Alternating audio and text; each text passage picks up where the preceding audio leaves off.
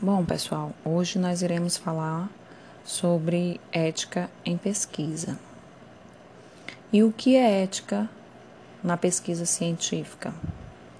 É a ciência da conduta humana, é o princípio sistemático da conduta humana. Então, é tudo que diz respeito aí ao comportamento, à conduta humana, né? É de forma correta, de forma uma conduta moralmente correta. E quando eu falo de conduta moralmente correta, o que é isso? É aquela que conforma com as ideias prevalentes de conduta humana.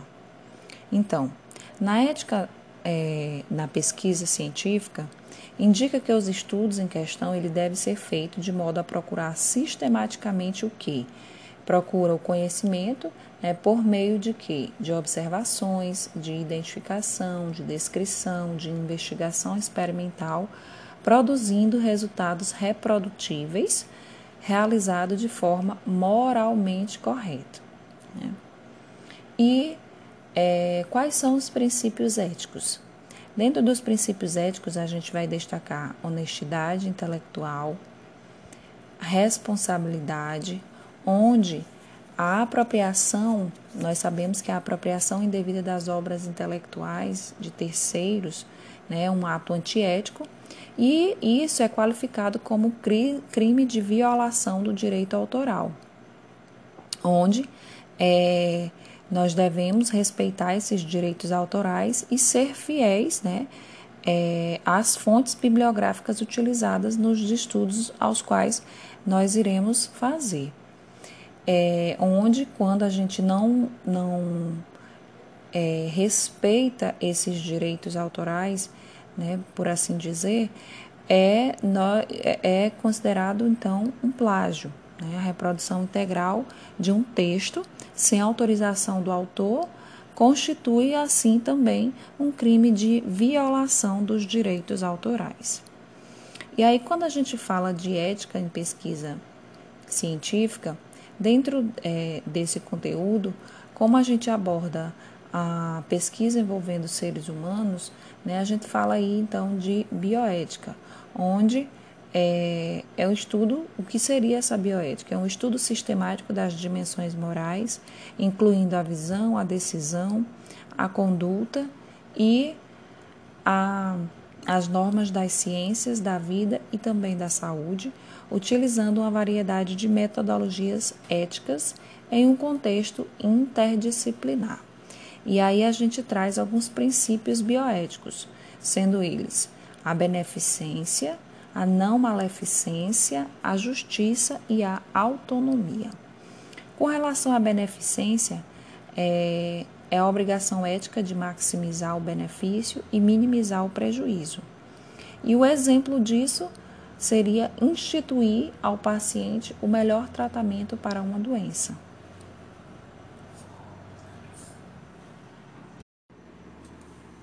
O princípio da não maleficência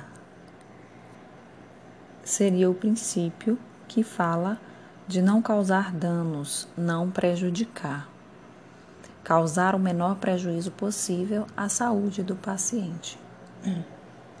Um exemplo seria reduzir ao máximo os efeitos adversos do tratamento instituído. Próximo princípio seria o princípio da justiça, que é a distribuição igual e equitativa dos direitos e responsabilidades na sociedade, tratar com cada indivíduo conforme o que é moralmente correto e adequado, dar a cada um o que é, o que lhe é devido. E aí, como exemplo do princípio da justiça, nós temos recursos em saúde serem distribuídos de forma equilibrada com o objetivo de alcançar com eficácia o maior número de pessoas. Então, aí nós temos um exemplo do princípio da justiça. E por fim, nós temos o princípio da autonomia, que é o poder da pessoa para tomar decisões quanto aos assuntos que afetam sua vida e saúde. Capacidade de decidir sobre o que é bom de acordo com seus valores, propriedades e crenças.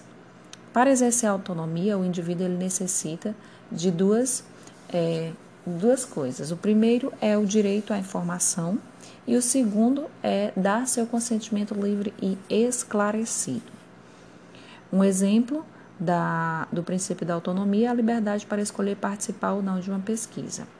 E aí é exatamente esse princípio da autonomia.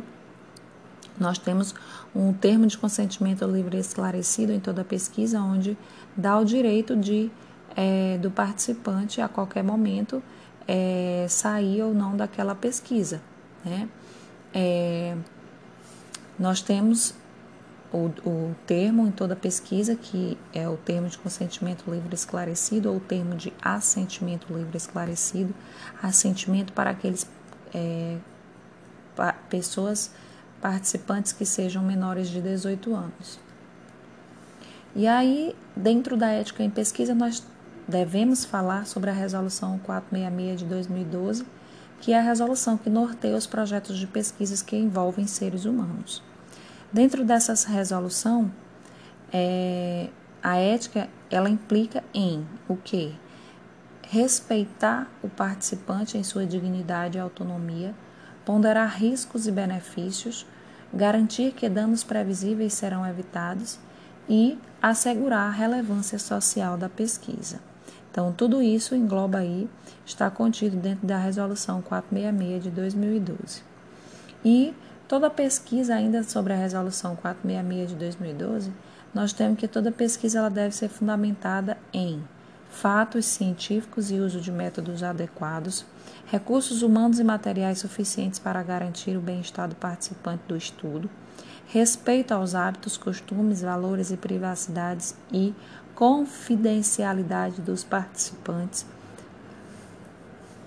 E, além disso, todo estudo com seres humanos, envolvendo seres humanos, ele deve ter, como eu disse há pouco, a assinatura do termo de consentimento livre esclarecido, TCLE, ou o termo de assentimento livre esclarecido para menores de 18 anos, onde esse termo ele deve existir em duas vias, trazendo informações acerca da pesquisa.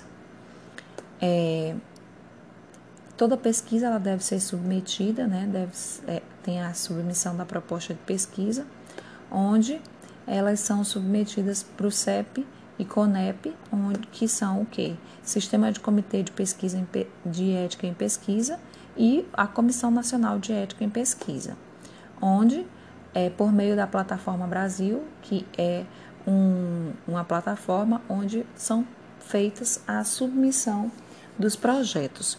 Essa, nessa, a partir do momento em que o projeto é submetido a essa plataforma, ele é, é vai ser feito um parecer, né, e dizendo se essa, essa pesquisa, esse projeto, na verdade, está ou não apto a ser, é, a ser realizado. O CEP e o CONEP, ao analisarem deliberados sobre os projetos, se tornam corresponsáveis na garantia da proteção dos participantes. O CEP ele é de relevância pública, de caráter consultivo, deliberativo e educativo, defende os interesses dos participantes da pesquisa e ele deve emitir, como eu disse ainda há pouco, um parecer apresentando de forma clara, objetiva e detalhada a decisão do colegiado. E o CONEP, por sua vez, ele delibera sobre pesquisas voltadas à genética, reprodução humana, novos equipamentos e dispositivos, procedimentos terapêuticos invasivos, população indígena, dentre outros e emite pareceres justificados e orientados pelos princípios de que da impessoalidade e também da transparência. Então, o CONEP, que é a Comissão Nacional de Ética em Pesquisa, é interessante a gente saber que ela é uma comissão do Conselho Nacional de Saúde, que foi criada através da Resolução 196 de 96, com a Constituição designada pela Resolução é, de 246 de 97, com a, fundação de, com a função de implementar as normas e diretrizes regulamentadoras de pesquisa envolvendo seres humanos, aprovadas pelo Conselho. Como eu já disse anteriormente, ela tem a função é, consultiva e também deliberativa, normativa e educativa, e atua conjuntamente com uma rede de comitês de ética em pesquisa, no qual é o CEP, né? e o CEP, eles é, são organizados nas instituições onde as pesquisas se realizam. O CONEP e o CEP eles têm composição multidisciplinar, com participação de pesquisadores, estudiosos de bioética, profissionais da saúde, das ciências sociais, humanas e também exatas, e os representantes de usuários.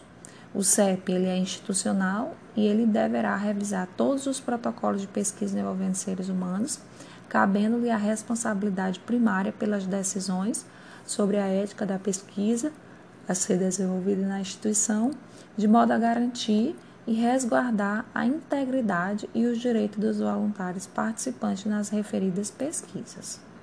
Já o CONEP ele deve examinar os aspectos éticos de pesquisa envolvendo seres humanos em áreas temáticas especiais encaminhados pelo CEP das instituições. Então, todo os projetos eles são submetidos na plataforma Brasil, onde eles são encaminhados ao CEP, que é de forma institucional, cada instituição tem o seu é, comitê de ética em pesquisa e depois o próximo passo será encaminhar do CEP para o CONEP, onde fará a, o, é, será feito esse exame dos aspectos éticos legais, dos aspectos éticos da pesquisa desse projeto.